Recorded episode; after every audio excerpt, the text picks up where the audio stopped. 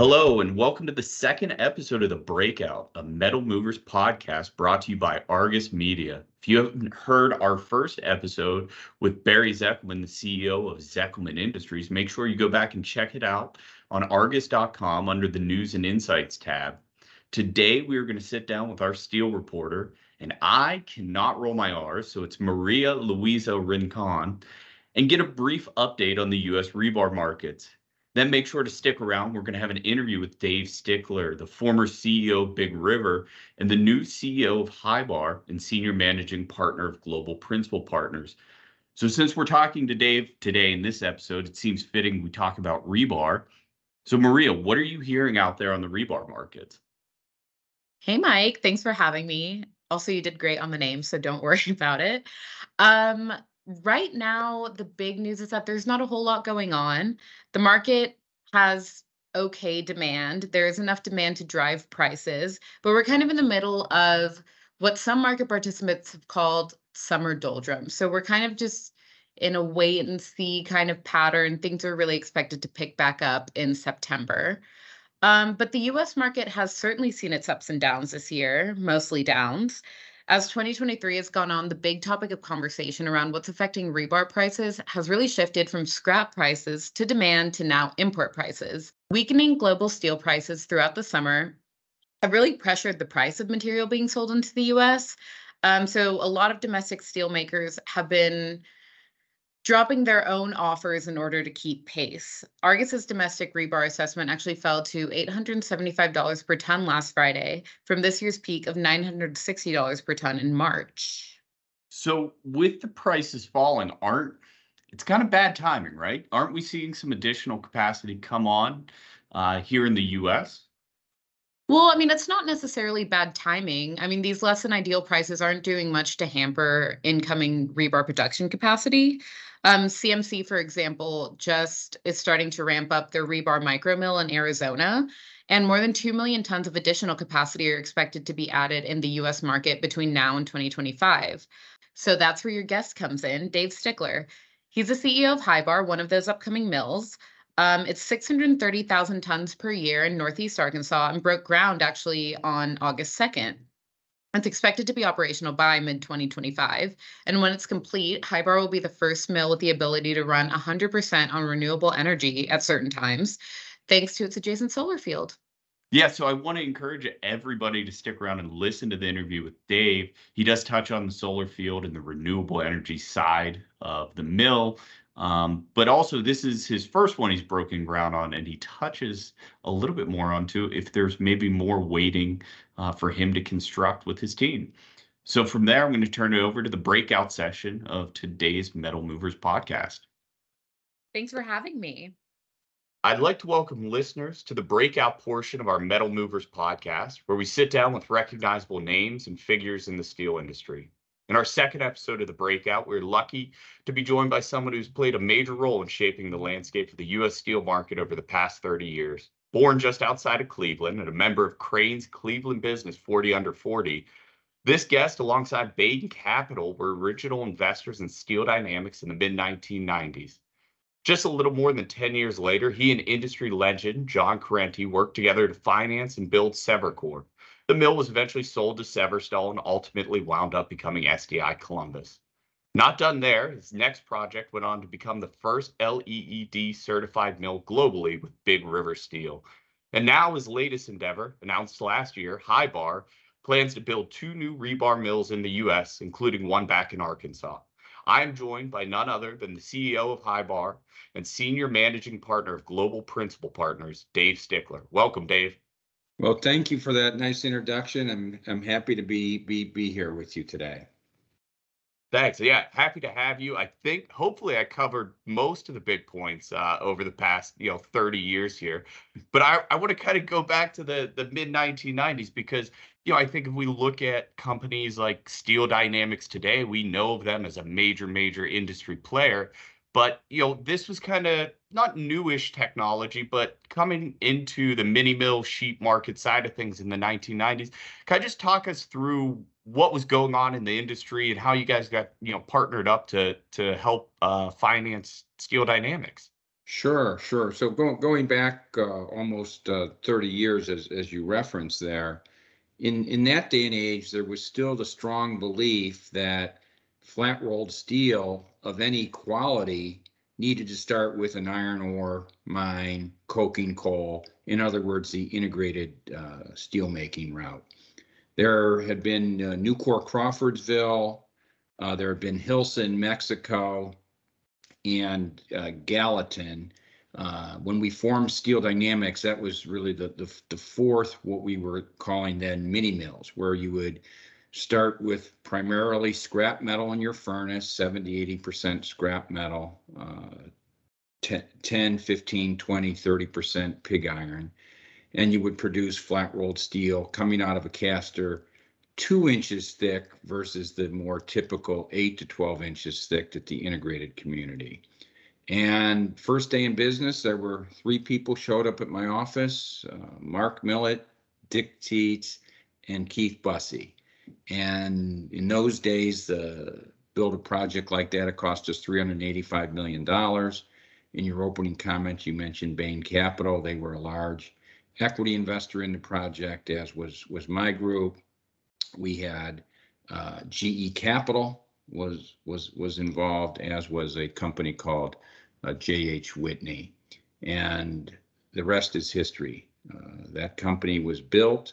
We then expanded it, took it public, and today Steel Dynamics continues to be one of the most hope, high-profile, most profitable steel producers, not just in, in North America, but but but the world. And as I look back over the 30 years, many of the project participants in the formation of Steel Dynamics have continued to be with me as we have built, expanded, or uh, bought other steel making assets. For instance, KFW was one of the lead banks on the Steel Dynamics transaction. They've done deals with me for for for decades now, and in fact, we're the one of the big lenders in SeverCorr, one of the big lenders in Big River Steel, and will be one of the big lenders in in the Hybar transaction. We also had a gentleman uh, named Mike Stone who was an investor uh, through a company called J.H. Whitney. Mike Stone today is one of the head partners at TPG Capital. TPG Capital has been involved in uh, several of my mini mill projects uh, over the years, inc- including Big River Steel and soon to be uh, Bar. And then we had SMS uh, as Steel Dynamics primary equipment vendor. And I've bought billions and billions and billions of dollars of technology from SMS, and they uh, will similarly be a technology provider at, at, at Hybar. So from those beginnings when people really thought, you know, three individuals working out of a temporary offices in, in North Indiana trying to build their, their, their, a steel mill on their own. People thought that were was nuts, but we got it done, and it was very very successful. And that's a model I've used, uh, as I said, for almost three decades now. Yeah, it is interesting to hear just kind of from the the starting point where yeah, like I said, anyone who thinks of SDI today knows of them as you know a massive profitable company. Uh, but yeah, just going back to those early days of trying to figure out you know what you're actually going to do in Indiana, how this is going to work, and just seeing you know the partnerships uh, that have kind of helped progress progress you and everybody else through through the next 30 years. Yeah, I mean it, it really is. When you look back, these are these are fun, exciting projects because each one that I do, you're starting with a clean piece of paper. You know, you got to come up with the company name, you got to come up with the, you know, logos, you've got to come up with the uh, compensation arrangements for your employees. You've got to find the site, you've got to negotiate your power contracts, your rail contracts, get all of your environmental permits in, in place. And you know, things have changed over the past 30 years as far as number one, the size of the projects, the sophistication of the types of steel that can can be made. But I will tell you the one thing that hasn't changed is that if you have that entrepreneurial mentality and you hire a motivated workforce and buy the best technology, you're going to stand a very, very good chance of making a, a, a very, very, very nice return on your investment while at the same time creating opportunities for your em- employees to create wealth for themselves as well. So everybody, everybody's swimming in the, in the same direction. And when the projects work, like fortunately they have worked uh, uh, for, for me over these years, everybody wins. Yeah, and that's so if we go back to to so we're in the mid 1990s with with Steel Dynamics, but then you know you get partnered up with uh, John Correnti, who was you know the former CEO at Nucor, and you, you guys finance and build SeverCorr, and now this is I guess in my mind probably the first U.S. mill that as you're producing it too you're running into you know china's coming into the market as a, a major global player kind of in the early 2000s as well i'm sure some of the you know the comments too about building a new mill and there's too much capacity already were probably you know probably existed but take us back to that time too now now you've moved on from steel dynamics you and Correnti are together uh, and you're starting to you know finance and build SeverCorr yeah, it's it's interesting that you uh, you you take the the gap from uh, Steel Dynamics to SeverCorr. In in between there, we did a number of transactions in Southeast Asia, and then also began dabbling in in China as China was really uh, growing and expanding their their steelmaking base. Most of that was the integrated uh, steelmaking base, where they would bring iron ore in from uh, from Australia and, and, raw materials from elsewhere around the world. But they were also looking at and dabbling in the electric arc furnace mini mill arena. Now their electrical grid wasn't as robust at the time uh, that, that you could just put an electric arc furnace, you know, anywhere in the country that, that you wanted. But there were a number of electric arc furnace operations. So we worked uh, successfully in China. Uh, my wife's Chinese. We we maintain a home in, in in Beijing. We did some transactions both in the flat rolled space and in the long product space over in the Kingdom of Thailand. Actually merged a number of long product rebar companies together.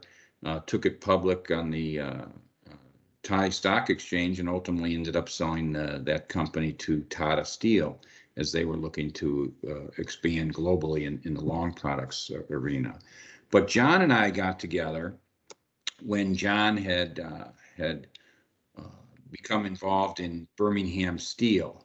Birmingham Steel had hit some rocky patches, and after John left Nucor, uh, he became CEO of, of Birmingham Steel dialed uh, dialed that project up and and and, and ultimately uh, sold Birmingham, Birmingham Steel to uh, wasn't to, it? To, yeah, to I was Nucor. gonna say to Nucor, yeah. right? Yeah, sold it to Nucor, which is where Yeah. John had previously been CEO, and there'd been a palace coup where uh, certain managers, you know, were were looking to really force Ken Iverson, uh, who was just a, an, an iconic, iconic leader of, the, of that company, and John Correnti out. So John dialed up uh, Birmingham, sold it back to his former uh, em- employer, and then was looking for something to do. And I said, John, why don't we build our own flat rolled mill? And he said, Well, how much money do you think that's going to cost? And ultimately, when we figured it all out, it was about $880 million uh, is what we were sought to raise and, and go out and, and begin looking for sites, looking for power arrangements, rail arrangements, et cetera. And ultimately uh, put a consortium together that included uh, my own firm, Global Principal Partners, a company that had been involved in uh, in the Steel Dynamics transaction, as well as some of our transactions over in Asia.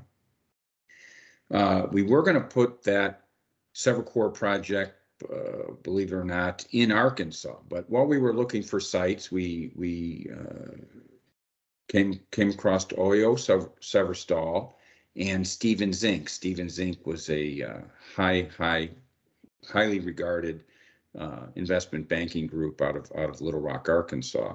So we were going to put that project in in Arkansas, but at the 11th hour, decided to move it down to Columbus, Mississippi. Haley Barbour was then the governor of, of, of Mississippi.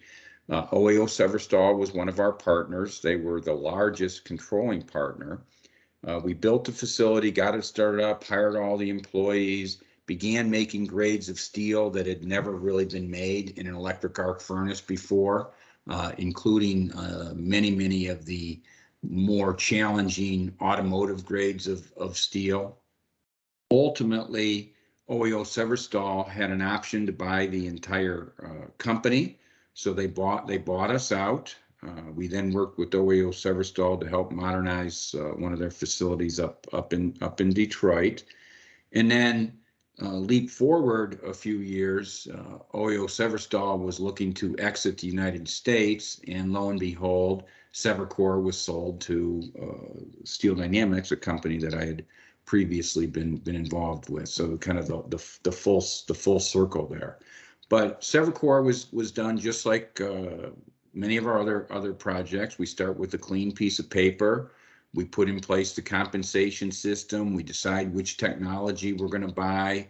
We have many of the same project participants in SeverCorr again, uh, including KfW, the German bank, SMS, certain of certain of the in, investors. So SeverCorr again was a was just a roaring, roaring success, and today continues to be a, a very, very profitable uh, steel making operation in, in Columbus, Mississippi. There. Yeah, it's it's fascinating to hear too, just kind of behind the scenes of you know not only getting the the Butler, Indiana mill up, but then eventually you know what became their the SDI Columbus facility, which were you know the two flagship flat roll mills for them till you know Sinton uh, starting up here you know over the past year or two. Oh yeah, and and that that mill down in Texas, although although they're you know continuing to have a, f- a few challenges, uh, that's going to be a just a fabulous mill down there. Yeah. Uh, uh, certainly, uh, uh, it shows the advancement of the of the technology because again, remember what I said when we first started these projects uh, 30 some 30 years ago, and we were coming out of the caster two inches thick. Now if you look at a mill like Sinton, they're coming out of the caster using, you know, scrap metal and pig iron, five, five and a half inches uh, thick. And that gives you a, a much greater reduction ratio, which allows you to get into some more surface uh, target qualities that may be coming out two inches thick you, you couldn't achieve it allows you to get in some higher grade pipe material and really uh, with with the width now, you know, going 80 some inches wide, there's really no no products that these these electric arc furnace mini mills can't make. And when and when we did Big River, which was interesting, um, that was uh, we invested 1.3 billion dollars in in Big River, and our goal was not only to be the world leader in terms of an environmental sustainability, but to also be the world leader in quality of product capabilities. And we were able to ac- accomplish that at uh, at Big River in, in, in spades. Yeah, and that was I want to touch on Big River as well. I mean, it, it is interesting too when you start to you you mentioned the price tags on all the different mills uh, from the 19 you know 1996 to you know the 2000s to more recent stuff and you can notice a pretty big jump in those price tags but i mean big river's one of the ones that like i said before we started talking i'm in my mid 30s that was kind of the big big new project that I've seen over the last 10 years. It was kind of the first one out there in my mind, at least, but, you know, went on to be the first LEED certified mill globally. Um, you know, it was installed in two phases in Osceola, Arkansas. So, you know, even though maybe they didn't get SeverCorr, they did get Big River, then, you know, US mm-hmm. Steel's now doubling that size. So, oh, yeah. what is that? Uh, probably like a child, but like it is Big River your favorite so far of the projects you've worked on, or uh, you know, oh, just kind of talk us yeah, through that, Big River. That's yeah. I, I, each project is is different. All projects have many, many, many challenges. There's never an easy project, um, but you know clearly that one. Uh, you know, that's the that's the most recent one that that we've been involved with until we do Hybar here in, in uh, in another six weeks or so when we when we break ground. But Big River again, I, I think that the goal there was to assemble a world class group of investors again, and Uh, you heard me mention Mike Stone. Mike Stone was an investor in that. We had KFW, we had we had SMS, uh, many of the other uh, similar project participants. But um, our our goal was to really take the best available technology, combine it all under one roof, and make sure that from an environmental sustainability perspective, we we were a, a world leader. So the the LEED certification leadership in energy and environmental design. Typically, you see the LEED certification on office buildings, uh, university, college campuses, hospitals, government buildings, but never in a heavy industrial facility like a steel mill. And, and people literally, they, they, they thought we were nuts that, that, that we were going to try and, and get LEED certified. But our goal was to get that designation.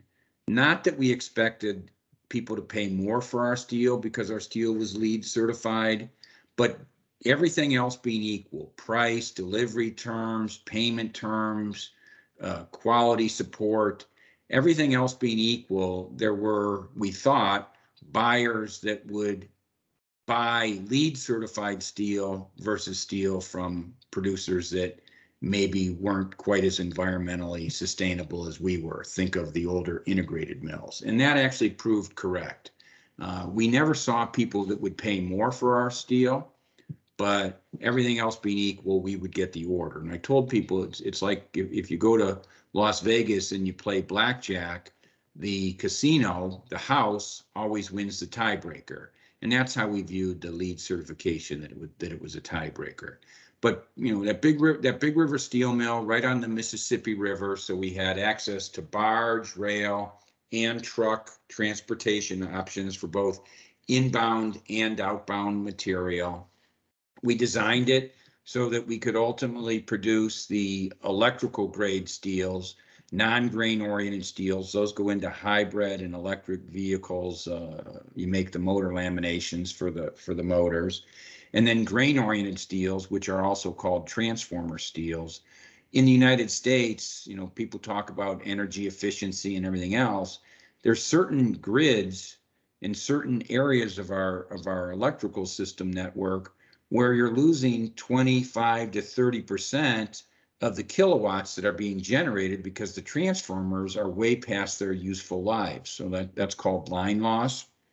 So the grain oriented steel is very, very challenging to make, but just a huge demand for those. And then the non grain oriented steels, you know, when we started uh, Big River, we certainly knew that you know someday electrical vehicles and hybrid vehicles would would you know really be a, a, a dominant part of the the marketplace. Uh, I, I don't think that we we thought it would come about as, as quickly as it as it has. So we were very fortunate that we designed a mill to make those those grades of those grades of steel.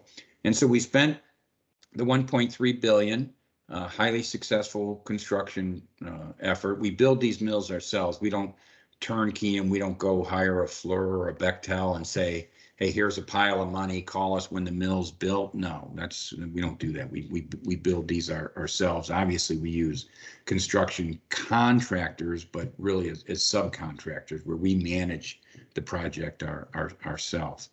Um, we then, based on the success of of uh, the initial uh, capital investment in, in initial operations, decided to double our capacity uh, by adding another 700 uh, million dollars to take our production up from 1.6 million tons to 3.2 million tons. And what's interesting, we were producing uh, 3.2 million tons with just over 600 workers. And those workers, that includes everybody from the janitorial staff to the security guards to the cafeteria workers to my role as, as CF, CEO. Um, that's that's over 5,000 tons of steel per year per worker. And you look at a company like US Steel and you look at their production, and you look at their uh, labor uh, employment numbers, and it's it's you know just above 900 tons of steel per year per worker. So a big, big, big difference. These are very labor efficient. Uh, our goal I- always uh, is, Sorry, Dave. I was going to ask too. go I, ahead. I heard, uh, did you say too, you were giving like the security guards production oh, bonuses yeah, yeah, as yeah, well? yeah, yeah. Oh, yeah. I- You know what? It's, you learn something on every deal and you, you always tweak and try and do things better. But yeah, you're exactly right. I put everybody on the, on the production bonus. I put security guards on, the janitorial staff, and people say, Dave, the janitorial staff, they don't make steel. I said, I, yeah, even I know that, but they help keep the facility clean. A clean facility translates into a safe facility, which means you can operate longer because you don't, you're not, you know, being shut down for safety investigations, et cetera, et cetera. And the cleaner the facility is, the more our customers are going to realize we are a very, very high quality steel maker and we're going to be able to sell more steel. And then the security guards, you're right, they don't make steel, but they get the trucks in and out of there. And in this day and age, getting the truckers in and out on time in an organized manner is critically important because the trucks will then want to come to, in this case, Big River Steel versus somewhere where they might need to sit around and wait two hours to get loaded, or maybe they get stuck in, uh, stuck in a line going through the, uh, uh, the production shipping area. So it, it, it all, it all worked very, very nicely. And at Big River, I just, I'm, I'm thrilled to say that by a wide, wide, wide, wide margin, we had the highest paid steel workers in the world. There was a, a couple years ago, the average worker made over two hundred thousand dollars at uh, at uh, Big River, and that's all because of the production bonus. There's no limit on the amount of production bonus that you can earn in a in a week. I, you know, one one week I told the guys and gals it was coming up uh, on the year end holidays. I said, hey, let's shoot for a 300% production bonus this week. We didn't quite get there. We got 287% production bonus right before the, the year end holidays. And so there was a lot, a lot of smiling faces. People could go and, you know, have, have that much more enjoyment uh, with some real, some real cash in, in, in, in their hands over, over the holiday season. So Yeah. uh, again, that's really the, the secret to these things is buy the best technology, hire entrepreneurial motivated workers and put a, put a compensation system that, that aligns everybody. Yeah, I was gonna say, I mean, those types of wages too, that's in, you know, North, North Arkansas, those are good wages if you're living in some of the biggest cities, uh, you know, Oh. in the United States. So, Yeah. yeah, that Yeah, kind of stuff, yeah. just based on your track record, though, I'm gonna put my hat in for the head of security at the new Hybar mill.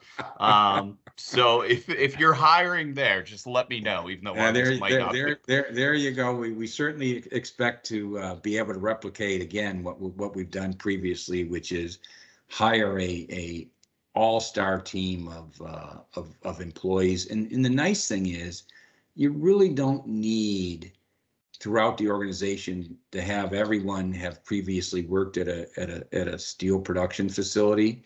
We can train the workers. When, when I first started doing this, you know, way back even before uh, uh, Steel Dynamics, and, and you looked at companies like LTV, Bethlehem, National Steel, those mills, you know, in those days it was 80% brawn, 20% brains to make steel. Today, at, at companies like, you know, the Steel Dynamics, the SeverCorrs, the Big River Steels, the Hybars, it's it's 90% brains and 10% brawn. You don't need to be a big burly uh, gentleman out there, you know, moving uh, slabs around. It, it's it's all automated. You, you do things in front of a computer screen and in a pulpit.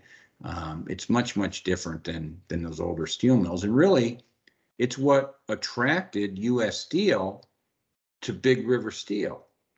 Mhm. They saw the writing on the wall. The percentage of steel that is made by the integrated community in the United States and globally is continuing to shrink, continuing to shrink, and that's not going to change. All right? Mhm. And so US Steel said, we, we were formed 125 years ago. What do we need to do to make sure we're around for another 125 years? Because the model that we have no longer works. And so they, you know, contemplated, can US Steel, can we build our own mini mill? And certainly with enough money, they, Mhm. they probably could have built it. Um, you know, I think that in the end, them partnering with Big River Steel, they, they bought forty-nine point nine percent, uh, initially and then had four years to buy the remaining fifty point one. It really opened their eyes. They came, they had a proven team. The mill was working. We were receiving all kinds of accolades from the world's automotive community. After two years of operations, I got a call one day from the uh, CEO of, uh, of Daimler Mercedes. And he says, Dave, are you going to be in Osceola in three weeks? I said, well, probably yes. Why? And he said, well, we'd like to give you our sustainability uh, supplier award. And I thought the award was going to be for steel in North America. Well, when they came over, it was for everything that Daimler Mercedes buys anywhere in the world. So it was here's Big River Steel, been in business for just two years operations, and we we are the supplier of the year for Daimler Mercedes from an environmental sustainability perspective. And again, that built off of our LEED certification. It built off of the fact that our carbon emissions were significantly lower than the world average, 15 times low, lower, as a matter of fact, if you if you take a look at the world average of carbon emissions per ton of steel, we were 15 times lower. Also, our, our water consumption was was way, way, way at the low end of the spectrum on, on the way that, although we didn't have to do it, um, there's plenty of water in Northeast Arkansas, but we just felt that it was important to show the world that we can be very judicious with the use of, of our water. So those are some of the things that uh, attracted U.S. Steel to Big River in the first place was the quality awards, the sustainability awards, the labor productivity. And then what was interesting there was still a camp within US Steel that said, no, no, no, no, no, you cannot make quality steel starting with scrap metal. We said, Mhm. oh, yeah? Why don't we do this? Let's just do some blind tests. You take a coil of a particular uh, grade in chemistry from Gary Works, and we'll make the same grade in chemistry at Big River. We won't mark them, and we'll send them to your research center in Pittsburgh, and may the best man win. And time and time and time and time and time again, the coils that were produced at Big River were the preferred coil in terms of quality, flatness, shape. And that shouldn't surprise you because we were using equipment that had been installed two years earlier, Mhm, where at mhm. Gary, some of that equipment had been installed 50, 60 years ago.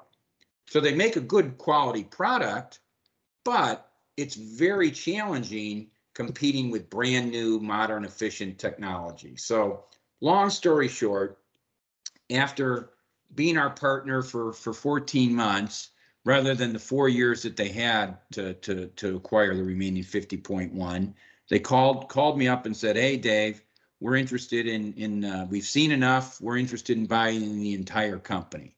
So that began a dialogue of, okay, if we own the entire company, what's the secret sauce? And I said, the secret sauce is very simple. Do not, do not, do not change that compensation structure where we have the weekly production bonus. I Mhm. said, if you leave that in place, you're going to be perfectly fine. Try and push decision making down to the to the shop floor like we've done. Don't try and run everything through committees in Pittsburgh or wherever else you've got all these committees. The mill is working very, very well. The employees love working there. It operates safely and just step in, reap the rewards, which is, you know, all the cash flow that's being generated. And so then it gets really interesting. After owning it all for seven months, they then call me up and says, "Hey, Dave, we love it so much, we want to do another one." I said, Make "Oh, it just interesting." make it Arkansas the steel was steel Oh, no, this capital. was it. the, Yeah, so when they called me, we didn't know where we were gonna put that, their, their second mini mill. So we called it MM two, which is mini mill two, and we looked at forty-two sites in fourteen different states, okay? And we this was, ultimately sorry to had- interrupt, but this was all on a very abbreviated time schedule, right? Oh, unbelievable! Oh, This is unbelievable. So the they bought the com- they bought the company in uh, January, and then in July they called up and said, "Okay, we want to do another one." So we had to make you know presentations for their board and everything else, and and they said, "Well, Dave, how long is it going to take to find another site, get the permits, get the rail agreements, get all that?" And I said, "Look, if we do our job right, about six months." They were anticipating it would take two years to do that. I said, no, no, no. We can build an entire mill in two years, let alone just find a site. So we started the site selection effort in uh, September and had our site chosen and, and uh, announced the following uh, January after looking at those 42 sites in, in 14 different states. And we had all of our permits, we had our electrical contract, our rail agreements, our technical equipment, et cetera.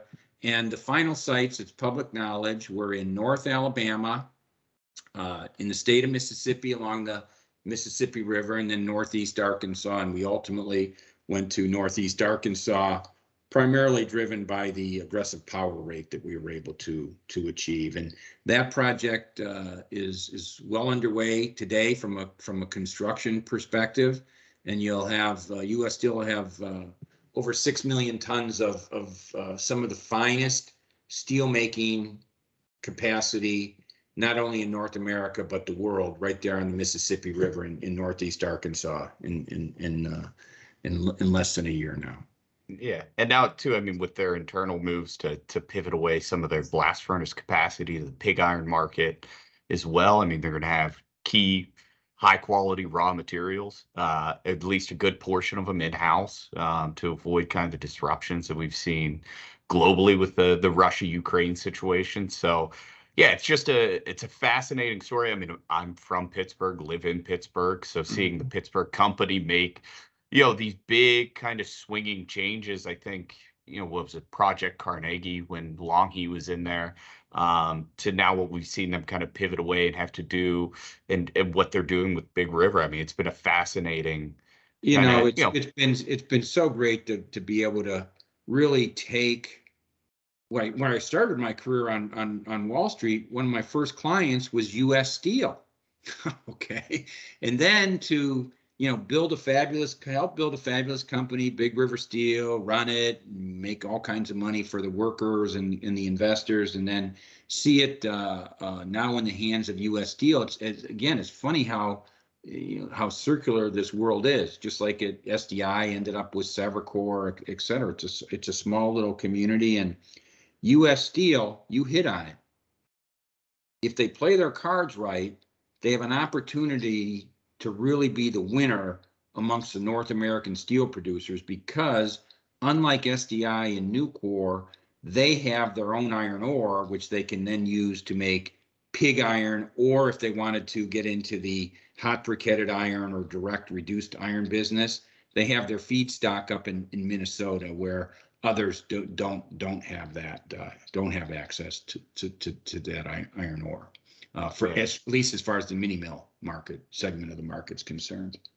yeah for sure and then i mean we've got to talk about it before we run out of time here but we got to talk about Hybar um i mean you you mentioned you did a little bit of it sounded like some long product uh yeah, over, over in Asia. Southeast Asia. Yeah, over in Southeast Asia. And so uh, what we're doing now is we're going to build, you mentioned earlier, uh, two rebar mills. We're actually going to do three, possibly four.